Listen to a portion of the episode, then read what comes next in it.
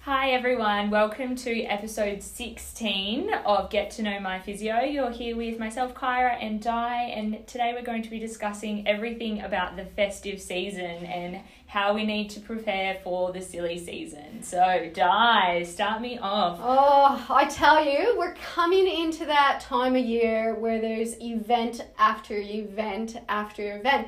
And you know what? It's really exciting. And particularly, I think this year, coming out of COVID, not being able to do things, people are looking forward to these social engagements.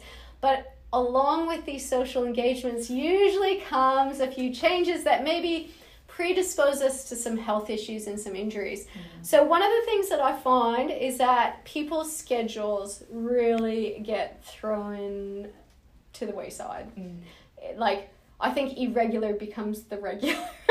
it is a mass scramble in the festive season. You want to fit in social outings, you want to fit in your work commitments, and then we have to try and find time to exercise and clean our house and do everything else that we're meant to do. So um, it does become a big balancing act, but I think one of the things that tends to be the hardest at the start is our sleep schedule. Whew. I can attest to that. I think, you know, when you've got a lot to pack in, the first thing you start doing is start burning the candle at birth ends. You wake up a bit earlier, you go to bed a little bit later, mm-hmm. and uh, when you're not getting sleep, that comes with a cost, doesn't it? It does. So it can really increase your fatigue throughout the day. And if you're planning a big day, you know, we've got to go to work, you've got to get all your work commitments done, and then you want to go and try and exercise afterwards, you're really fatiguing your system and fatiguing your body quite extensively.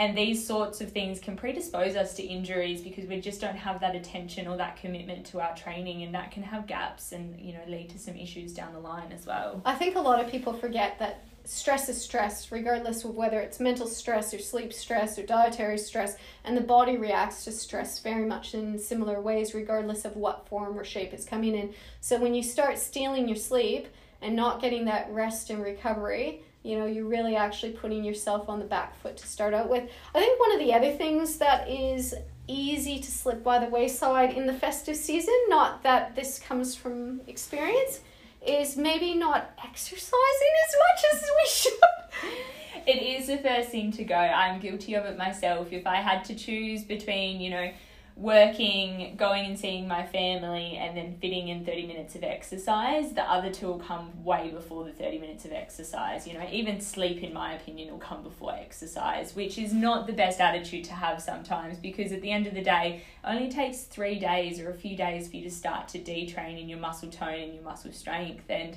if you're going for just one day and then another day, and that turns into a week and that turns into a month, and next thing it's the new year and we haven't been exercising, you know, you're really setting yourself up to be on the back foot. Yeah.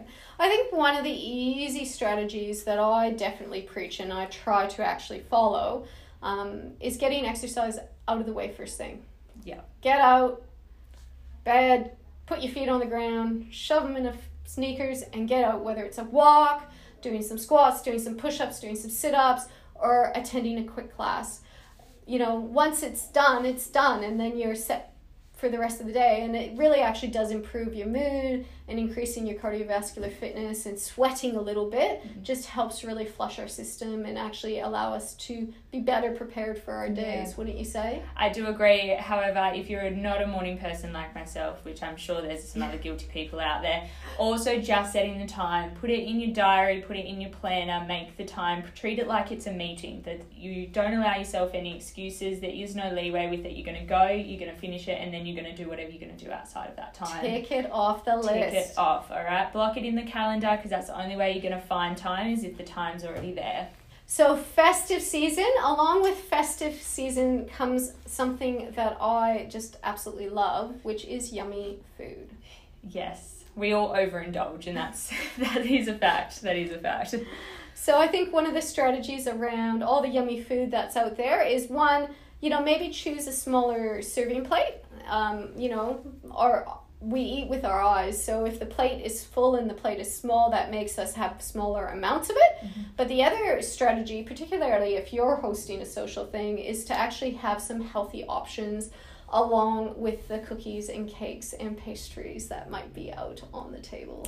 Exactly, and I think we've also got to consider alcoholic beverages too we're all guilty of kind of increasing that around the festive season. We all like a social social drink from time to time, um, and I think the easy rule to stick to with that is stick to your S's. So special occasions, Saturdays and Sundays. All right, try and cut it out of your week if you know you're going to have a nice festive or enjoyable weekend.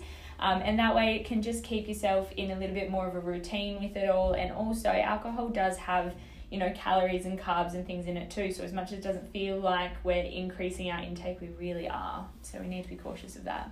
Another little trick around that, I reckon, is having a drink of water in between every alcoholic beverage, and that just slows down how much you're consuming and it makes sure that you're staying hydrated, which is also very important because with the festive season comes heat, mm. and dehydration is quite common. Yes.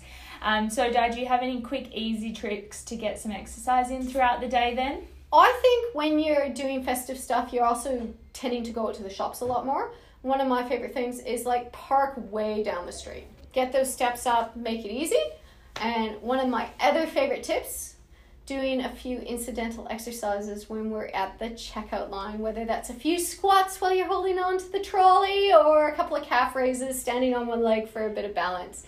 How about when we get home? What can people do? Well, I think we need to embrace the heat and embrace the change of the weather. I reckon getting in the pool is such a good option, whether it's a pool in your backyard here in town or we're going down to the local swimming pool. Okay, it's hot, it's warm, we don't like to exercise as much, so utilize the pool. Okay, whether it's swimming laps or just walking laps, exercise is exercise, and I think it's really important to get it in.